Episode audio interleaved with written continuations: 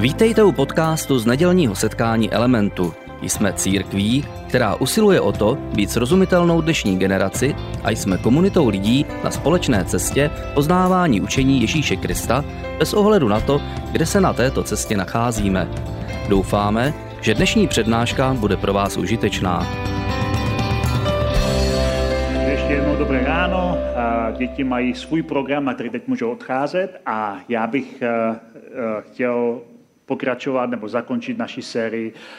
My jsme v minulých týdnech začali sérii, kterou jsme nazvali Bůh v politice a teď tenhle ten týden mi někdo psal na Facebooku, že to je super, že jako církev slavíme 18 let, že konečně můžeme jít k volbám a ten člověk nevěděl, že zrovna probíráme tuhle sérii. Jsem říkal, no a právě proto, že můžeme svobodně volit, tak jsme zvolili sérii o volbách a vůbec sérii o politice, protože je to téma, o kterém jsme nikdy nemluvili a je to přitom téma, které se každého z nás nějakým způsobem dotýká. Tak jsem si říkal, máme 18 let jako církev, je na čase se začít chovat slušně a být zodpovědný a chodit k volbám. Takže tohle je závěr naší série. Pokud jste tady nebyli v minulých dvou týdnech, tak vám doporučuji, abyste si poslechli ty předchozí dva díly, abyste byli trošku v obraze, že dneska na to navážu a zakončím skončím, ale uh, abych jenom řekl takový krátký úvod, my jsme v této sérii se rozhodli, že se podíváme na takové tři otázky křesťanské angažovanosti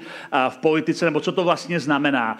První otázku, na kterou jsme se dívali, bylo, jestli vůbec uh, by se křesťané měli vrtat do politiky, jestli by se o to měli zajímat, jestli třeba by křesťané měli kandidovat, nebo jestli by vůbec by měli to komentovat, jestli, co je vlastně vůbec křesťanský přístup k politice. A říkali jsme si, že to je velice komplikované a komplexní, že to není vůbec tak jednoduchá otázka. Pak jsme si říkali v druhém dílu, co jsou křesťanské hodnoty a na čem spočívají a co je vlastně důležité pro křesťanské hodnoty. A dneska se podíváme na třetí otázku, co je radikální svědectví. A my jsme si říkali, že skutečně politika je velice komplexní záležitost a e, najít takový ten vhodný vztah křesťanů k politice je poměrně, je poměrně komplikované v tom, že to nabízí spoustu různých alternativ a v minulosti křesťané spoustu různých postojů zastávali, některé přinesly více, některé méně užitku, ale my jsme si říkali, když jsme mluvili o těch hodnotách, že to, co je pro Ježíše velice důležité, a ilustrovali jsme to na jeho konkrétním učení a konkrétních příkladech, to, co je pro Ježíše velice důležité, není to, co říkáme, ale to, co děláme. To, co říkáme, je důležité, pouze pokud to je v souladu s tím, co děláme. Mnoho lidí totiž říká něco jiného, než dělá a pak nakonec nakonec nevíme, kde přesně leží to jádro toho, kým doopravdy jsou. A v politice to platí také. Každá politická strana má prohlášení a v demokracii že vyhrává ten, kdo křičí nejhlasitěji ty svoje prohlášení. Každá strana má nějaký svůj program, má nějaké svoje hesla, svůj marketing a to je všechno hezké, ale mnohem důležitější je podívat se na to, co ta strana doopravdy dělá, jak se doopravdy chová, o čem doopravdy hlasuje a jak si lidé doopravdy jsou uvnitř, protože ten praktický dopad politiky je důležitější než ty volební slogany. A my jsme tady dávali různé konkrétní příklady, některé ze Spojených států, některé od nás tady z naší republiky, a konkrétních politiků, kteří třeba propagují nějaké hodnoty, ale podle nich se třeba nechovají. A říkali jsme si, že to prostě spolu neladí. A říkali jsme si, že ten problém, na rozdíl od jiných profesí, kde charakter člověka nehraje tak velkou roli, a problém u politiku je, že bez charakterních jedinců nemůžeme očekávat od bezcharakterních jedinců nemůžeme očekávat charakterní politiku. Pokud člověk je bezcharakterní a nedá se mu věřit, nelze od něho očekávat, že bude dělat politiku, které lze věřit. To je prostě jednoduchá rovnice. A také jsme si říkali důležitou věc a od ní se dneska odpíchneme trochu dál, že většina politiky není primárně vizionářská, že by měla přinášet velký vize, co všechno změníme, ale více správcovská, kdy ten politik si uvědomuje, že on to nevlastní, to není jeho země, on nevlastní ty lidi, on nevlastní ty systémy, on je pouze dočasný správce toho, kde stojí, je dočasný správce toho systému, ve kterém slouží. A pokud to ten politik chápe, tak dělá rozhodnutí, která jsou moudrá. Pokud to nechápe, tak často se stane všeho schopným a nakonec, nakonec to dopadá docela špatně. Takže pro nás je, a mělo by být důležité, jak se na ty různé otázky praktické dívá Ježíš, logicky, když jsme křesťané a křesťanství je od slova Kristus, takže bychom měli se zajímat o to, co si o těch různých věcech myslí Ježíš, ale že pro mnoho křesťanů a pro takový ten hlavní mainstream křesťanů Ježíš ku podivu není na první pohled jejich hlavním zdrojem, jejich myšlení, politického myšlení nebo, nebo etického, protože nám Ježíš často připadá, že je příliš pacifistický a možná až příliš naivní, že má takové zvláštní učení, které se ani nedá pořádně žít. A takže mnoho křesťanů místo toho radši mixuje svoje hodnoty ze starého zákona a z různých pavlovských dopisů. Ale možná, Bůh po nás nechce naivitu, ale možná po nás chce hodnotu, která vypadá jako naivita, ale je mnohem lepší a to je nevinnost. Možná po nás Bůh nechce, abychom byli ryze pragmatičtí, abychom, a, abychom a, řešili jenom to, co skutečně funguje, ale abychom byli nevinní, abychom měli ideály, a, které něco změní. Protože Ježíš, když káže a vyučuje, tak mluví jako člověk, který má konkrétní ideál. Jeden takový ideál, který pro mnoho lidí je nedostižný, ale který pro Ježíše byl velice praktický způsob chování na tomhle světě, je zahrnutý tom, co nazýváme kázání nahoře. Kdy Ježíš se postaví před eh, dav, který ho následuje a jako nový Mojžíš tam začne pronášet nějakou promluvu, ve které se jednak vymezuje proti tomu, co říká Mojžíš a upřesňuje to jinak, ale zároveň tam dává nějaké konkrétní eh, eh, směrnice nebo konkrétní cíle, konkrétní ideály, jak máme žít. Je to takový jakoby program, politický program jeho nového království, které Ježíš přichází založit. A my jsme tady o kazání nahoře několikrát mluvili pro mnoho posluchačů kázání nahoře tehdy i dnes je něco ohromného. Je to, kde po staletí byly čistotou, hloubkou a radikálností toho kázání hluboce ovlivnění a přemýšleli, jak to vlastně může fungovat. Já jsem tady jednou citoval amerického prezidenta Harryho Trumana, který, který přímo říká, že nevěří, že by v naší zemi nebo na celém světě existoval jakýkoliv problém, který by nemohl být vyřešen, kdybychom k němu přistupovali pomocí toho obsahu kázání nahoře. On sám říká, každý problém je řešitelný, kdybychom žili to, co Ježíš říká v tom kázání nahoře. A v čem bylo to jeho kázání, Ježíšovo kázání tak strašně radikální a tak strašně silné, a víc než tom, co říká, než ty konkrétní pravidla nebo principy nebo ty konkrétní návody nebo směrnice, nebo jakkoliv to chcete nazvat, mnohem důležitější pro lidi bylo, že mluví jako někdo, kdo má opravdovou autoritu že mluví jako někdo, kdo skutečně ví, o čem mluví, že je mu možné věřit, že je to někdo, ke komu se chceme přidat. A Ježíš mluví prostě s zvláštní autoritou, která z něho úplně vyzařuje a vytváří úplně něco nového a zvláštního a, a vypráví o, o novém království a o novém pokoji, které není jako takové, jako oni si představují, že bude. Oni všichni očekávají Boží království, ale představují si to jako novou říši podobnou uh, té, kterou měli za krále Davida a Šalamouna, uh, významná říše, která uh, mečem získala prostě vládu nad velkým územím a bohatství a všechno. Ale Ježíš začíná něco nového. Jeho království vzniká na jiném půdorysu, na půdorysu, který později můžeme nazvat půdorys kříže.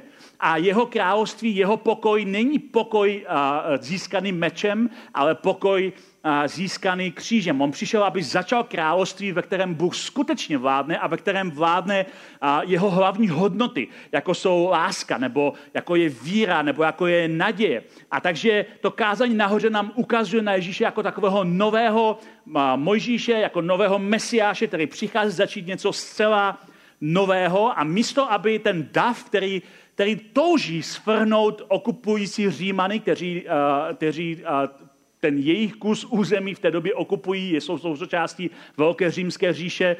A místo, aby Ježíš, a je tam spousta lidí, kteří jsou jako zéloti, takový prostě nadšenci a radikálové, kteří by hned se chopili zbraní. A když budete studovat historii, tak víte, že v té době kolem Ježíše před a po něm bylo několik různých povstání proti Římanům. A Ježíš místo, aby ty svoje násobníky vede k tomu, aby se chopili mečů a svrhli ty nenáviděné Římany, tak místo toho on On říká věci, které jsou tak radikálně proti a přesto to říká s takovou autoritou, že oni poslouchají, mají uh, ústa do kořán. Říká tam věci jako třeba blaze mírným, nebo dostanou zemi za dědictví. Jo, ne blaze radikálním, kteří si to vybojují, ale blaze mírným. Blaze těm, kdo hladovějí a žízní po spravedlnosti, neboť budou nasyceni a blaze těm, kdo působí pokoj, neboť budou nazváni božími dětmi. On tam říká různé a, takové blaze znamená požehnání. Požehnání. A, a ti, kteří, které Bůh má rád, nebo jako to chcete nazvat, požehnání jsou ti, kteří a, místo, aby pozvedávali meč, tak jsou mírní, kteří hladoví a žízní po spravedlnosti a vidí to, že to není jako protiklad a kteří působí pokoj.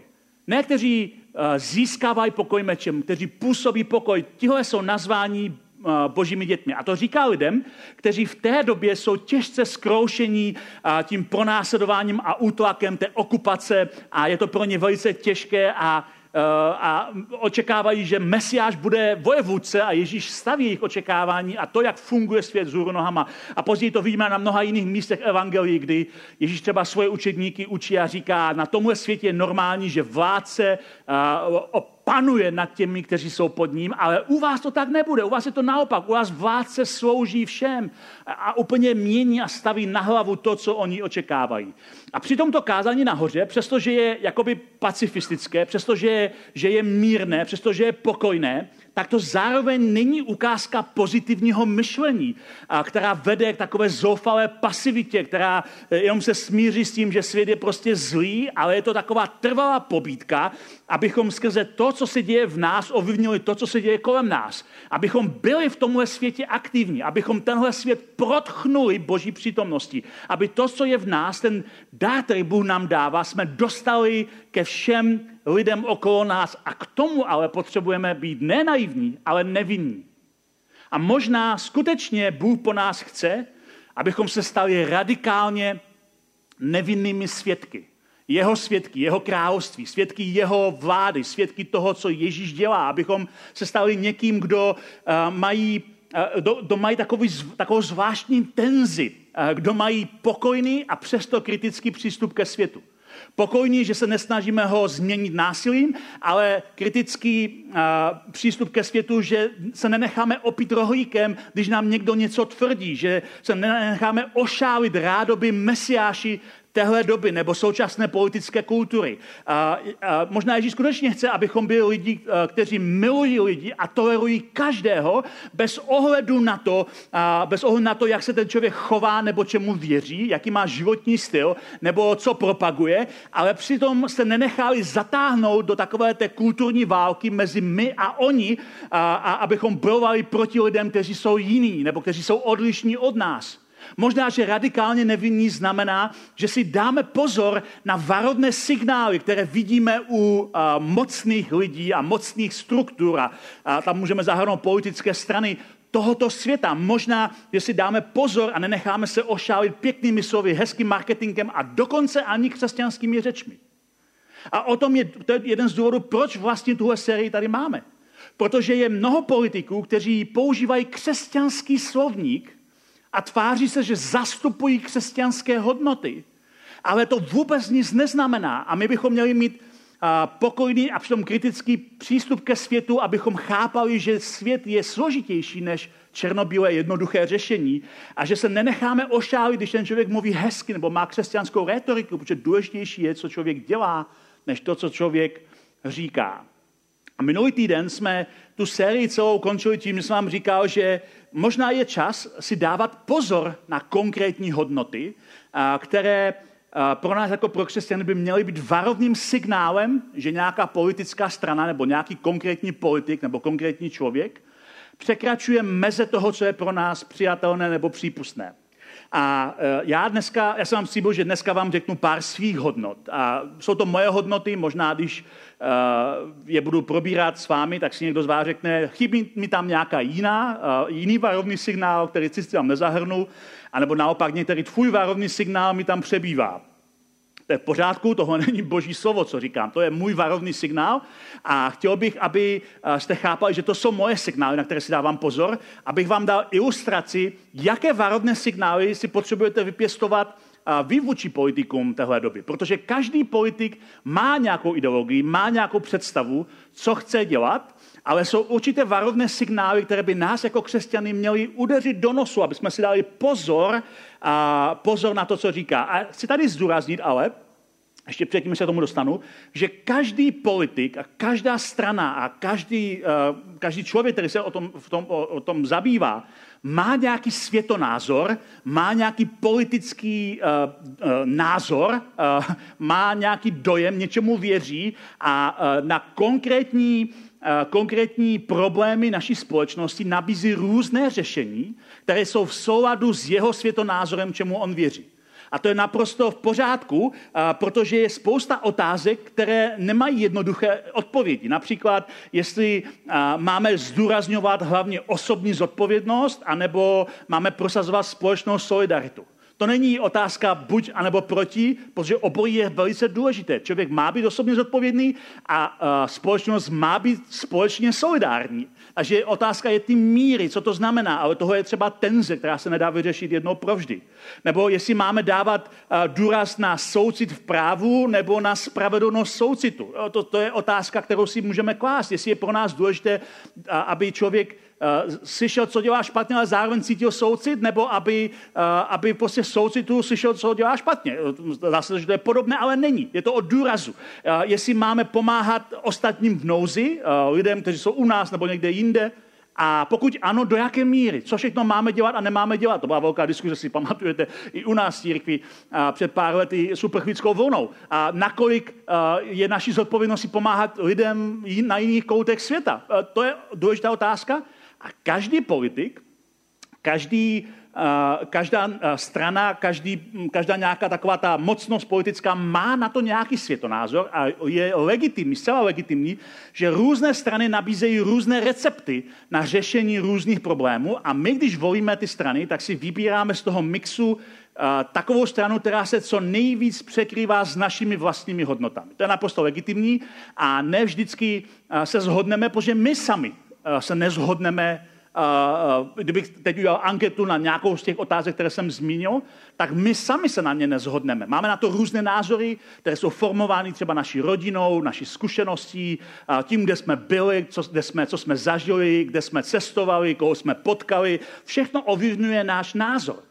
A to všechno ovlivňuje náš přístup k životu a ten průsečík mezi tím, co je pro nás důležité a co nabízí nějaký politik, nikdy nebude 100%, hledáme tu nejvyšší zhodu, ale zároveň, tohle je, to je jedna věc, ale zároveň jsou tady varovné signály.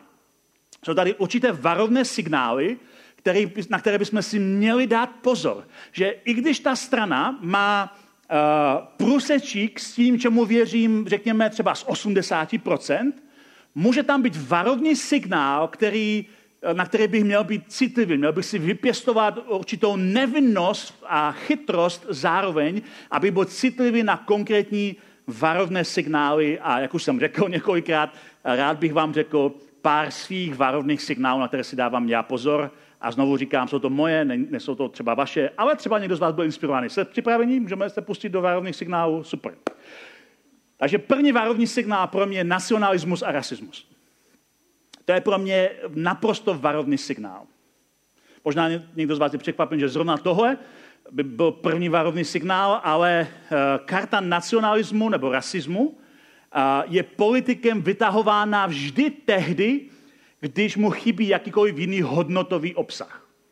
Když politik neví kudy kam a nemá, co by řekl a nemá žádnou nosnou myšlenku, která by tu zemi někam posunula dál, tak nejjednodušší řešení je vytáhnout nacionální kartu.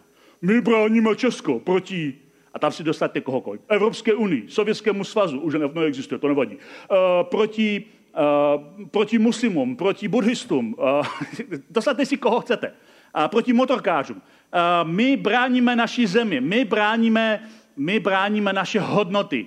A ještě pokud to je navíc líznuté rasismem, oni jsou prostě jiní, protože jsou jiné barvy kůže a proto jsou jiní. Proto nemůžou myslet jako oni. Oni mají jiné hodnoty, protože, jsou, protože mají jinou barvu kůže. To, to je prostě pro křesťana nepřis... Pro mě jakýkoliv politik, i kdyby hlásal slovo Boží, Pokud je rasista, je pro mě nevolitelný člověk. Je to pro mě naprosté překročení té hranice. A samozřejmě někteří politici s touhle kartou pracují dlouhodobě s nacionalismem a rasismem a někteří pouze, když jsou volby. Když se blíží volby, a teď jste to možná viděli v našem, naší zemi, někteří politici nemají co říct, tak začali vytahovat nacionální kartu. My jsme prostě, my se musíme chránit, my musíme chránit naši zemi. A samozřejmě už ten slovo slovo nacionalismus, eh, to by stálo za to udělat celou přednášku na to téma. Co vlastně to znamená? Protože, eh, protože v tom původním významu slovo národ chápeme jako etnickou skupinu, ale málo který národ, tak jak ho definujeme dnes, je jedna etnická skupina. Je to často směs několika etnických skupin, které se po staletí různě promíchali a vytvořili třeba konkrétní národ, ale není to jako jeden kmen, je to spíš promíchaný více kmenů dohromady, není to tak jednoduché dneska rozdělit. Ale zároveň po většinu historie země neexistovaly podle národního klíče. Byly velké říše, které zahrnovaly různé národy. Příklad té římské říše, o které jsme mluvili před chviličkou, ta rozhodně nebyla, to rozhodně nebyl jeden národ. To byla říše, která zahrnovala mnoho různých národů po stovky let. A e, nějak prostě fungovali společně v nějakém systému. A takhle ve své podstatě fungovala, fungovala většina světa. Různí králové získávali různé území, ať už dědictvím nebo sňatkem nebo bojem a, eh, a rozšiřovali svoje, eh, svoje panství a různě se to třeba střídalo, ale eh, ten nacionální klíč je poměrně moderní vynález. A mimo jiné za něho vděčíme třeba osvícenství, které, které hodně upozadilo, upozadilo náboženství a začalo zdůrazňovat, že se potřebujeme osvobodit od náboženství. A jak někteří historici říkají, když tohle se stalo, eh, tak eh, lidé ztratili nosný příběh, který je nesl do té doby. Lidé potřebují pro svoji existenci té komunity nějaký nosný příběh, něco, co je drží pohromadě. A dokud to bylo náboženství, tak to bylo náboženství. Ale když se náboženství upozadilo, lidé ztratili nosný příběh a proto se začali akcentovat a zdůrazňovat různé nacionální mýty. A mimochodem moderní pohádky. Pohádky jako, jako celé, celé myšlenkový systém vznikl také v té době, bratři Grimové a podobně, kteří potřebovali eh, vytvořit nějaké mýty, kolem kterých se ten národ je schopný sjednotit. Ale my vidíme, že u Ježíše a Ježíš se vymezuje proti etnocentrismu svého vlastního lidu. O tom jsme tady taky mluvili několikrát, kdy Ježíš ve své vlastní synagoze, kde vyrostl, říká, že Bůh je tady nejenom pro Židy, že tady je pro pohany a oni ho chtějí okamžitě kvůli tomu zabít. Ježíš se vymezuje proti tomu etnocentrismu, že my first, my jsme na prvním místě. Je to o nás na prvním místě. Ježíš se proti tomu vymezuje i tak, že vlastně si ohroží svůj vlastní život. A nakonec, když se podíváme do písma, tak vidíme, že na konci věku Bůh bude mít nový lid, který se sestává z lidí ze všech národů, ze všech jazyků, ze všech ras. Protože boží lid uh, není rozdělený podle rasového nebo nacionálního klíče. Takže kdy, kdykoliv politik začne uh, hrát s nacionální kartou, pro mě to je osobně varovný signál, že nemá nic jiného, co by řekl, protože toho je více emocionální pudová otázka než skutečný obsah. Druhý faktor, na který, uh, nebo druhý takový varovný signál, který, na který si dávám pozor, je uh, rozdělování strachem. Rozdělování strachem. A v určitém smyslu je strach užitečný, že jo? Pomáhá přežít. Když třeba půjdete po ulici a vyběhne na vás nějaký divoký pes uh, bojového plemena uh, a vy dostanete strach a utečete mu a skočíte přes plot, tak vám to zachránilo třeba život, takže v určitém smyslu je to užitečná věc. Problém je, že nemůžete žít dlouhodobě ve strachu. A strach nás začne nakonec, uh, nakonec uh, uh, paralizovat a začne pro nás být nástrojem utrpení. A politik, který pracuje se strachem cíleně, a, tak ho často používá k manipulaci, k rozdělování nebo dokonce k násilí. A často to provázané i s tou rasistickou kartou. Mnoho občanských válek uh, jenom v poslední době vzniklo právě na půdorysu uh, strachu. Uh, že Eh, vzpomínám třeba na ten masakr v Rwandě, kde, kde se ty dva kmeny hlavní povraždili, hlavně ta jeden druhý, to nebylo úplně rovnocený, na základě strachu. Vláda rozšířila o tom druhém kmeni zvěstí, jak, jak jsou hrozní a oni dostali strach a povraždili svoje sousedy. Takže otázka je, k čemu nás naše obavy vedou. Vedou nás tomu, abychom utekli před něčím zlým, vedou nás k ostražitosti, anebo nás vedou naopak nenávisti, k tomu, že, že, že se porovnáváme a nenávidíme toho druhého. A na, na jednom místě Apoštol Pavel píše, že dokonalá láska zahání strach.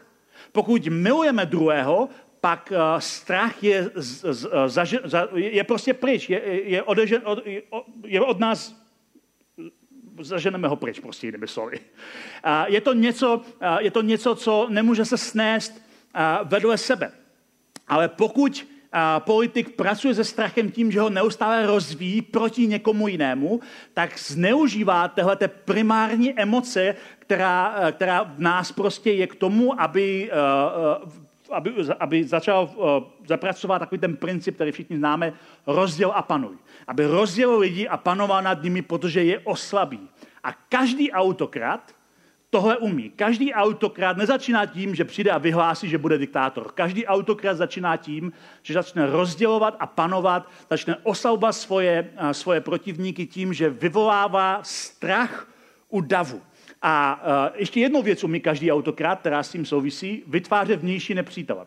Kdykoliv uh, politik se cítí ohrožený, tak začne vytvářet vnější nepřítele. Trošku to souvisí s tím nacionalismem, o kterém jsme mluvili, začne vytvářet nějaké vnější nepřítele. Proti komu se máme vymezit. A začne klidně si je vyrobit ty nepřátele, protože každý politik ví, že když vytvoří vnějšího nepřátele a vyvolá pocit ohrožení, lidé se za ním sjednotí. To je prostě politický nástroj a kdykoliv politici pracují cíleně se strachem, tak si dávám velký pozor. Třetí varovný signál pro mě, na který si dávám velký pozor, je mesiánský komplex. Mesiánský komplex. A když totiž ten politik vytvoří toho vnějšího nepřítele, tak často sám sebe pasuje na zachránce před tím vnějším nepřítelem, protože on, ten politik, je jediný, kdo si dokáže poradit s tím vnějším nepřítelem, před kterým varuje. Jinými slovy je nepostradatelný a když mě nezvolíte, tak všichni půjdete do kopru, takže mě musíte zvolit. To je jednoduchá rovnice a vytváření vnějšího nepřátele vede právě k tomu, že se vytváří mesiánský komplex. Křesťané by měli být teoreticky imunní vůči mesiánskému komplexu, protože křesťané ví, že je pouze jeden mesiáš a to je Ježíš. Ale všichni z historie víme, že křesťané ne vždycky jsou imunní proti různým mesiánským vlivům a různým mesiánským komplexům. A navzdory tomu, že křesťané by na to měli si dávat pozor a měli by to mít nějak jako vyrovnané v sobě, tak přesto, přesto křesťané se někdy uchylují k různým lžím mesiášům naší doby. A právě proto křesťané dokážou někdy v politicích vidět e, třeba starozákonní krále, nebo, nebo dokonce ty, ty izraelské starozákonní krále, nebo dokonce politicích vidí pohanské krále, Eh, kteří slouží Bohu, jako třeba byl Kyros. A některý politik se říkal, to je dneska moderní Kyros. Bůh si ho používá, aby prosadil svoji agendu. Ten člověk je sice nemorální, ten člověk je sice skažený, ten člověk je sice strašný, my bychom ho nikdy nevolili pro jeho charakter, ale my nevolíme jeho charakter, Bůh si ho používá, je to Kyros naší doby. To není nic jiného, než podlehnutí mesiánskému komplexu, na který by si křesťané měli extra dávat pozor. Když se první křesťané dívali na Římany, tak samozřejmě viděli, že někteří římští vládcové jsou, jsou prostě k ním naklonění, jiní je pronásledují, ale zároveň si o nich nikdy nedělali iluze. Oni moc dobře věděli, že svět římských politiků je lemovány kříži a meči, kde skončí každý, kdo se jim postaví. Oni to moc dobře věděli. A přesto římané ale uh, uh, věřili, že oni přinášejí spásu světu. Oni skutečně si mysleli, že přinesli pokoj celému světu. Nazývali to Pax Romana, římský mír. Uh, bylo to sice lemováno těmi meči a těmi kříži. Pokud jste viděli Marvelovky, tak je to takový ten Thanos. Já jsem vám přišel přinést spasení tím, že zabiju půlku vesmíru. Je to prostě stejný princip. Oni věřili skutečně, že přinášejí pokoj, i když to znamenalo smrt. A první křesťané nebyli naivní. Oni moc dobře věděli, co se od Římanů dá čekat. Vnímali římské elity jako zaslepené nebo oslepené, jakože jim něco nedochází, že Bůh tohoto světa zaslepil jejich mysl a oni nejsou schopni vidět realitu. My jsme tady minulý týden eh, se bavili o tom, jak Ježíš stojí s Pilátem eh, u toho soudu a jak si Pilát myslí, že on je ten, který soudí Ježíš a ve skutečnosti to vypadá jako, že Ježíš soudí Piláta, možná si to pamatuje, jak jsme se o tom bavili. A v tom rozhovoru mezi Ježíšem a Pilátem, tam je ten moment, kdy Ježíš řekne, já jsem přišel dát svědectví pravdě. Možná to pamatujete z Evangelii v tom textu. A Pilát na to odpovídá tou známou větou, kterou jsme všichni slyšeli, i ti, kteří Bibli nikdy nečetli. A co je pravda?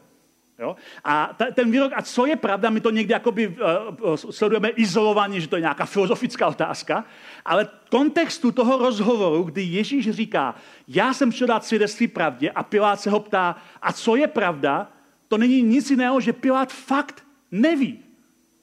Přesně takhle pro nich se nevnímají Římany. Oni jsou zasepeni, oni mají moc, mají meč, mají kříž, ale nic neví. Oni jsou zaslepeni ďáblem, Bohem tohoto světa, že nejsou schopni vidět realitu, nejsou schopni vidět, co se skrývá za tím, co jde vidět na první pohled. Oni fakt neví. Takže když Pilát říká, a co je pravda, tak je to upřímná otázka, protože on nemá vůbec ani ponětí, co je skutečná pravda. Takže mesiánský komplex. Čtvrtá věc, na kterou si dávám pozor, je neschopnost pokání. Neschopnost pokání. Samozřejmě, samozřejmě uh, nečekám, že politici, pokud nejsou křesťané, budou dělat křesťanské pokání. Tak já vám vysvětlím, co tím mám na mysli. Pokud se politik vnímá, že je věrný správce a ne mesiáš, pak je schopný reflexe. Pokud se vnímá, že je správce a ne mesiáš, je schopný určité reflexe. Chybějící reflexe, to, co jsem udělal špatně, co se mi nepovedlo, nebo co se nepovedlo obecně, a já jsem to měl karty, chybějící reflexe u politiků je ukázkou varovné karty.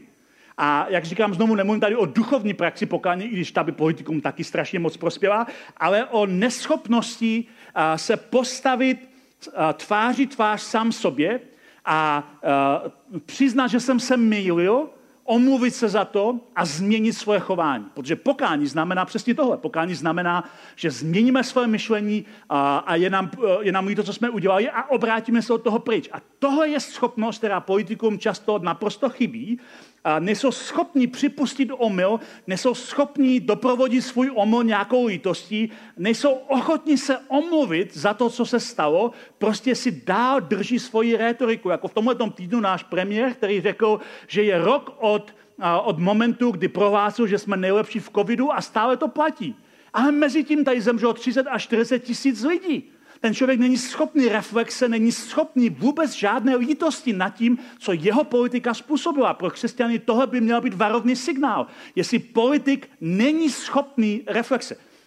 To, že děláme chyby, je naprosto normální. Každý člověk chybuje. Vy chybujete, já chybuju, politici chybují, všichni chybujeme ale neschopnost se omluvit nebo připustit, že jsem se pletl, pokud naopak svoje omily bagatelizují a neustále se vymlouvám a hledám různé obětní beránky, kdo za to může, abych za to nemohl já, a kdo, se ne, kdo si nepřipouští, že se vůbec někdy může plést, takoví politici by od nás nikdy neměli dostat náš hlas.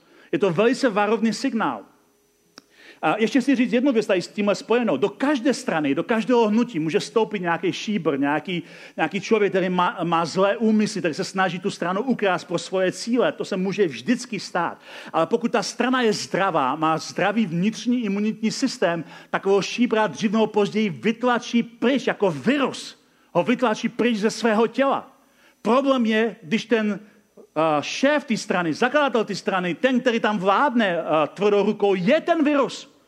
Pak se nedá vytlačit, protože když vytlačíte ten virus, tak ta strana se stala tím virusem, ta strana zanikne pryč, takže musíme si dát velký pozor na to, uh, jestli ten člověk je člověk, který má, není schopný vlastní reflexe. To je můj signál číslo čtyři.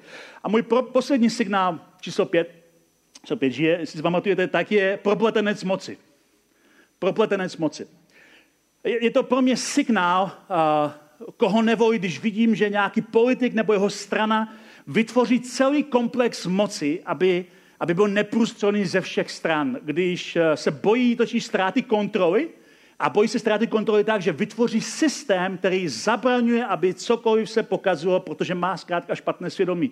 Je to člověk, který třeba spojí politiku s biznesem, kde rozhoduje o zakázkách, které jsou pro něho samotného. Je to člověk, který spojí eh, všechny věci třeba s médií, aby vytvářel o sobě pozitivní obraz. Je to člověk, který pomocí marketingu vytváří úplně jinou realitu, než je skutečnost. Takový člověk, který má propletené z moci, je jako římský císař, který vytvořil celý náboženský kult o své vlastní osobě. A pro křesťany, víte, co říkají o římských císařích? O římských císařích říkají, že to je prostě liška, že to je, že to je nepřítel, že to je někdo, kdo je uh, hodně zlý, že to je falešný prorok. Uh, o Babylonu říkají, že to je nevěstka, že to je prostit, o, o Babylonu, který pro ně byl synonymum Říma, že to, je ne, ne, že to je prostitutka, že to je nevěstka, že to je někdo, komu se nedá věřit. Pro křesťany by mělo být velice silným signálem, když někdo vytvoří takhle neprůstřelný uh, propletenec moci, který mu chrání záda a vytváří korupční prostředí. A znovu možná si řeknete, ale to by platilo o spoustě různých stran. Ano, o spoustě různých stran. A mnoho stran se z toho vylečilo a některé ne. Ale je to pro nás varovný signál, nebo pro mě to osobně varovný signál. To je mých pět varovných signálů. Možná máte jiné varovné signály, ale měli byste nějaké mít. Možná si říkáte, koho teda vlastně máme volit? Žádná strana plně nereprezentuje křesťanské hodnoty, ale to už jsme tady probírali v naší sérii.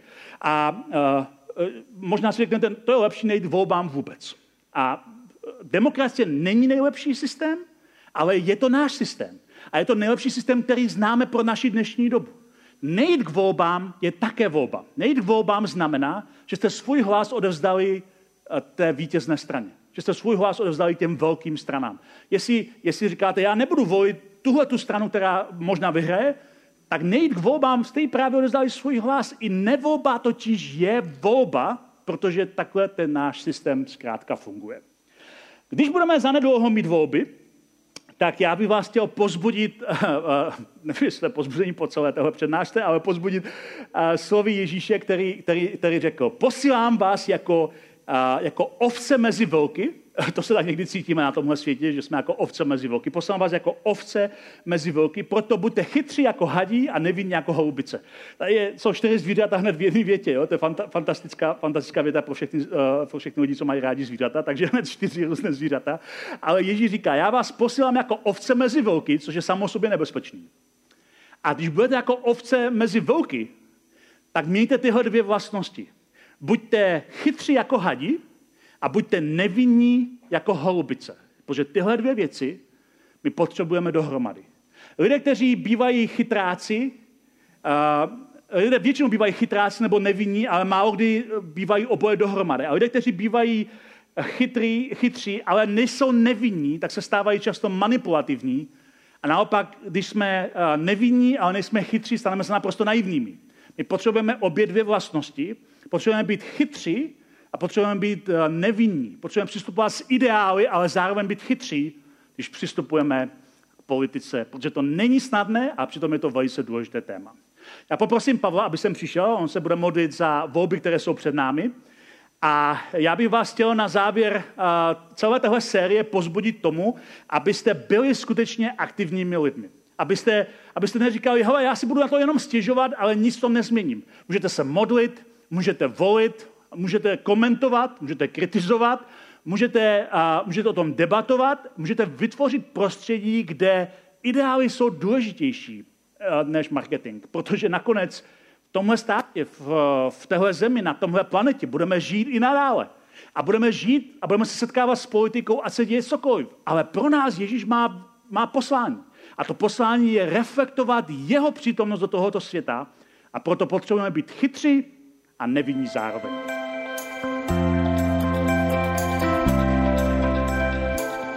Děkujeme za poslech přednášky z nedělního setkání Elementu. Budeme rádi, když nás navštívíte také naživo, a to každou neděli o 10 hodin ráno v kině Biocentrál v Hradci Králové. Být na místě přináší větší zážitek, výbornou hudbu a přátelskou atmosféru. Více informací o našich aktivitách najdete na webu element.cx nebo na Facebooku Element Hradec. Těšíme se na vás. thank you